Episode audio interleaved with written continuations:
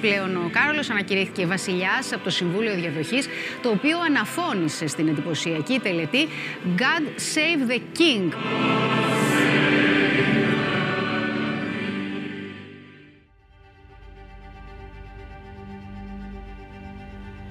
Ακούτε το βήμα σήμερα. Είμαι ο Γιάννης Διαμαντής και είναι Παρασκευή 5 Μαΐου. Μαζί μου σήμερα η Τάνια Μποζανίνου, αρχισυντάκτρια της εφημερίδας Το Βήμα και ειδική στα θέματα του διεθνούς ρεπορτάζ. Γεια σου Τάνια, σε ευχαριστώ πολύ που είσαι και πάλι μαζί μας. Ευχαρίστησή μου. Σήμερα θέμα μας είναι η στέψη του Καρόλου και θα ξεκινήσω κατευθείαν με ένα ερώτημα που πολλοί έχουν. Ποιος και γιατί πληρώνει αυτή τη στέψη; Την πληρώνει η κυβέρνηση με τα λεφτά των φορολογουμένων. Δεν ε, έχει δώσει ακόμα το συνολικό ποσό στη δημοσιότητα. Είπε θα το δώσει μετά την τελετή, δηλαδή την άλλη εβδομάδα. Όμως υπολογίζεται ότι κοστίζει 100 εκατομμύρια δολάρια. Μίλησες με τον καθηγητή, τον Βρετανό καθηγητή δόκτορα Ed Owens και για αυτό το θέμα.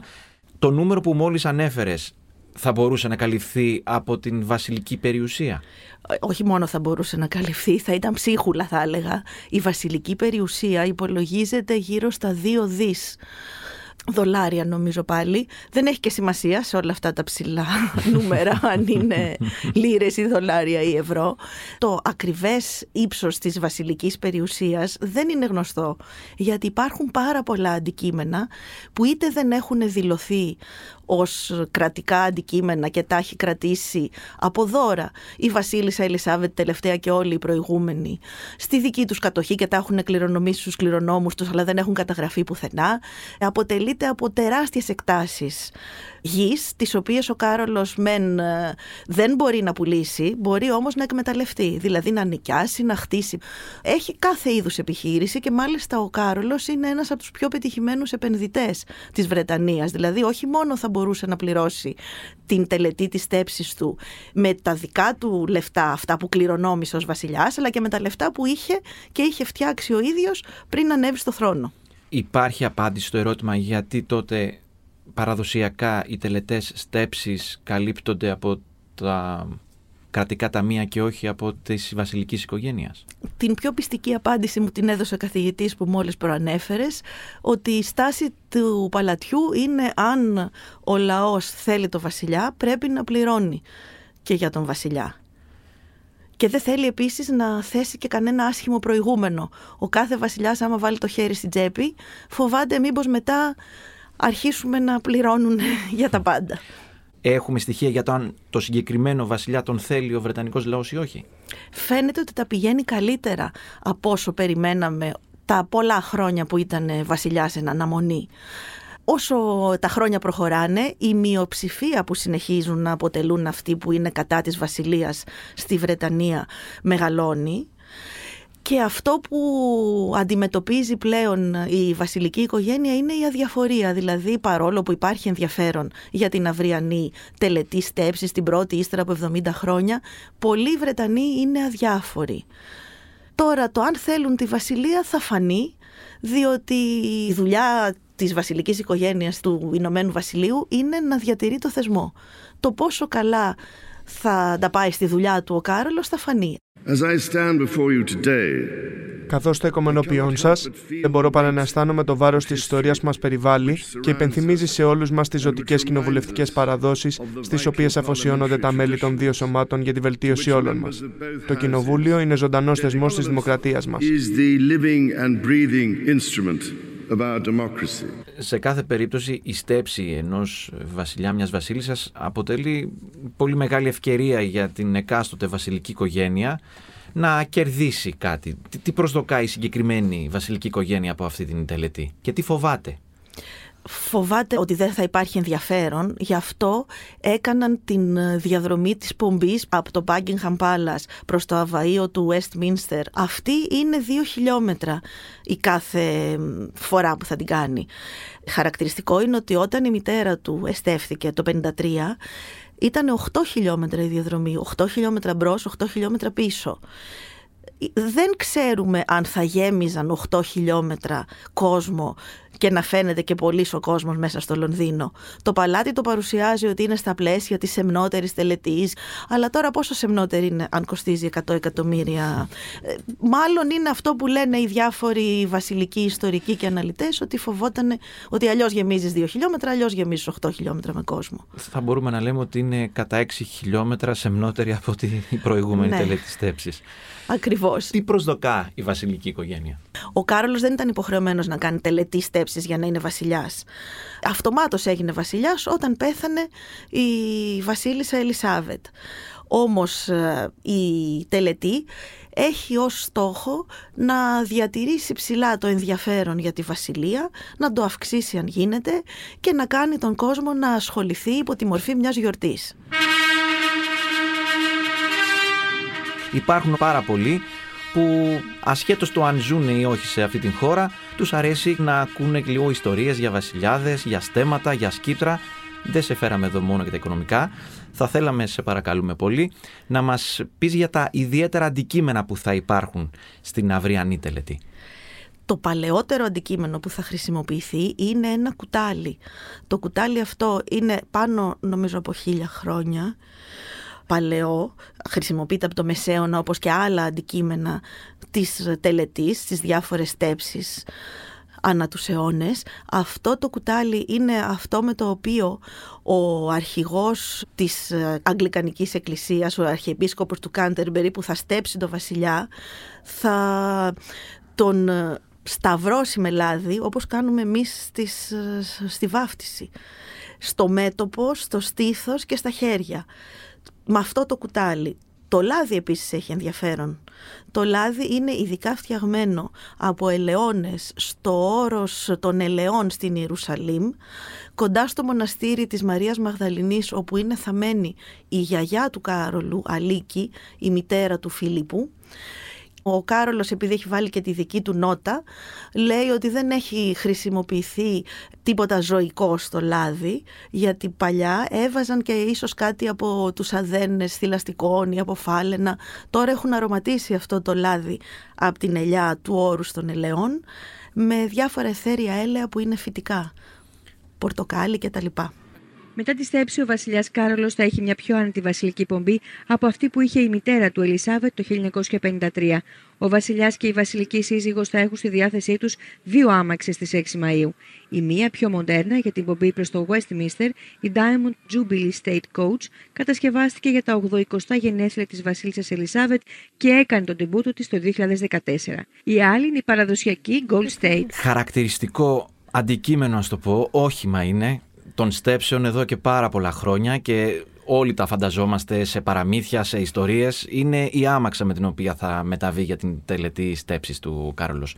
Τι έχεις να μας πεις για αυτή την άμαξα; Η άμαξα με την οποία θα μεταβεί ο Κάρολος μαζί με την Καμίλα επειδή η παραδοσιακή άμαξα θα χρησιμοποιηθεί μόνο στην επιστροφή, λέγεται η πομπή της στέψης από το αβαίο του Westminster πίσω στο Buckingham ως θεμένος βασιλιάς πια. Είναι η δεύτερη παλαιότερη που χρησιμοποιείται στη Βρετανία και είναι πάρα πολύ άβολη. Το περιγράφουν ότι είναι σαν να κάνεις ταξίδι με βάρκα σε πολύ άσχημη θάλασσα. Είναι βαριά πολύ, ζυγίζει 4 τόνους, έχει 7 μέτρα μήκος και τη σέρνουν 8 άλογα τα οποία λόγω του βάρους της πηγαίνουν πολύ αργά.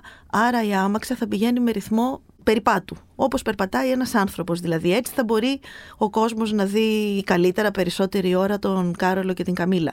Κατά τον πηγεμό τους θα χρησιμοποιήσουν μια άλλη άμαξα, λίγο πιο μοντέρνα, αλλά αυτή έχει διαμορφωθεί να είναι άνετη, έχει αναρτήσεις, οπότε δεν ε, αισθάνονται ότι είναι σαν να κοπανιούνται σε θάλασσα, σε ψηλά κύματα.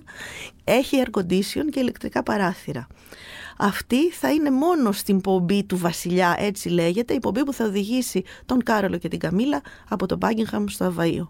Η χρυσή επίσημη άμαξα είναι αυτή; Και οι δύο είναι χρυσές και οι δύο είναι στολισμένες με πετράδια. Η επίσημη άμαξα είναι εκείνη που θα τους φέρει στην επιστροφή. Όλες οι άμαξες οι βασιλικές ονομάζονται στην Αγγλία κορώνες με ρόδες. Είναι τόσο στολισμένες με πετράδια. Να μας πεις λίγο για τους πιο σημαντικούς για σένα νεοτερισμούς, στους οποίους προχωράει ο Κάρολος σε σχέση με την τελετή στέψης του; Ε, παρόλο που η τελετή στέψης έχει χίλια χρόνια περίπου που χρησιμοποιείται και είναι η μοναδική του είδους που έχει απομείνει στην Ευρώπη, κανένας άλλος βασιλικός οίκος δεν χρησιμοποιεί τέτοια πομπόδη τελετή στέψης. Ο Κάρολος ήθελε να βάλει τη δική τους σφραγίδα, γι' αυτό έχει φροντίσει να έχει διάφορες οικολογικές πινελιές. Η πρόσκληση έχει πάνω ένα σύμβολο και λέει ότι είναι από ανακυκλωμένο χαρτί. Ή τα διάφορα που είναι vegan και δεν έχει γίνει καμία κακοποίηση ζώου για την τελετή ολόκληρη σε κάθε πλευρά της.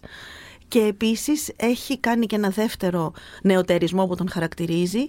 Αντί να είναι αγγλικανική αυστηρά η τελετή, θα έχει στοιχεία και από άλλες θρησκείες με πρώτη την Ορθοδοξία προς τιμήν του πατέρα του Φίλιππου. Επιστρέφουμε σε 30 δευτερόλεπτα μετά το μήνυμα που ακολουθεί. Το βήμα που εμπιστεύεσαι. Καθημερινά στην οθόνη σου.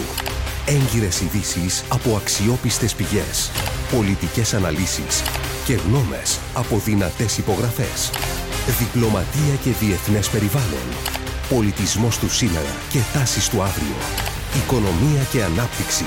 Podcasts που εξηγούν τις ειδήσεις. Νέες εποχές με τεχνολογία και επιστήμη.